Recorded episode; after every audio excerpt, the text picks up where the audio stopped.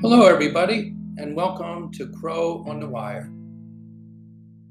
I want to make a big shout out to the Lark for publishing the poem I'm about to read, Watercolor Rain Clouds.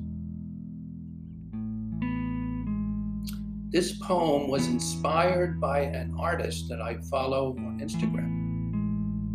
One day, she was having a cup of tea on her balcony, admiring the rain clouds.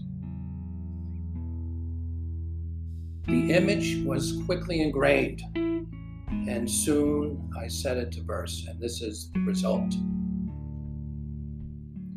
Watercolor rain clouds.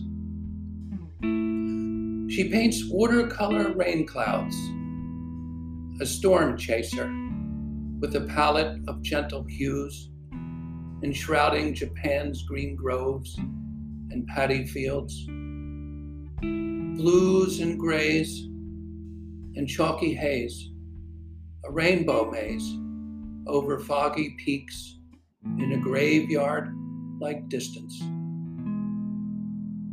She colors the ocean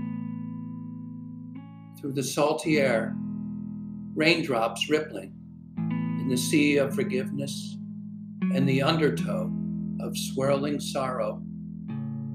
She is mesmerized by Sister Nature and her cool serenity, dazzled by its misty morning of dream soaked trees and milky marshes in nature's mystery.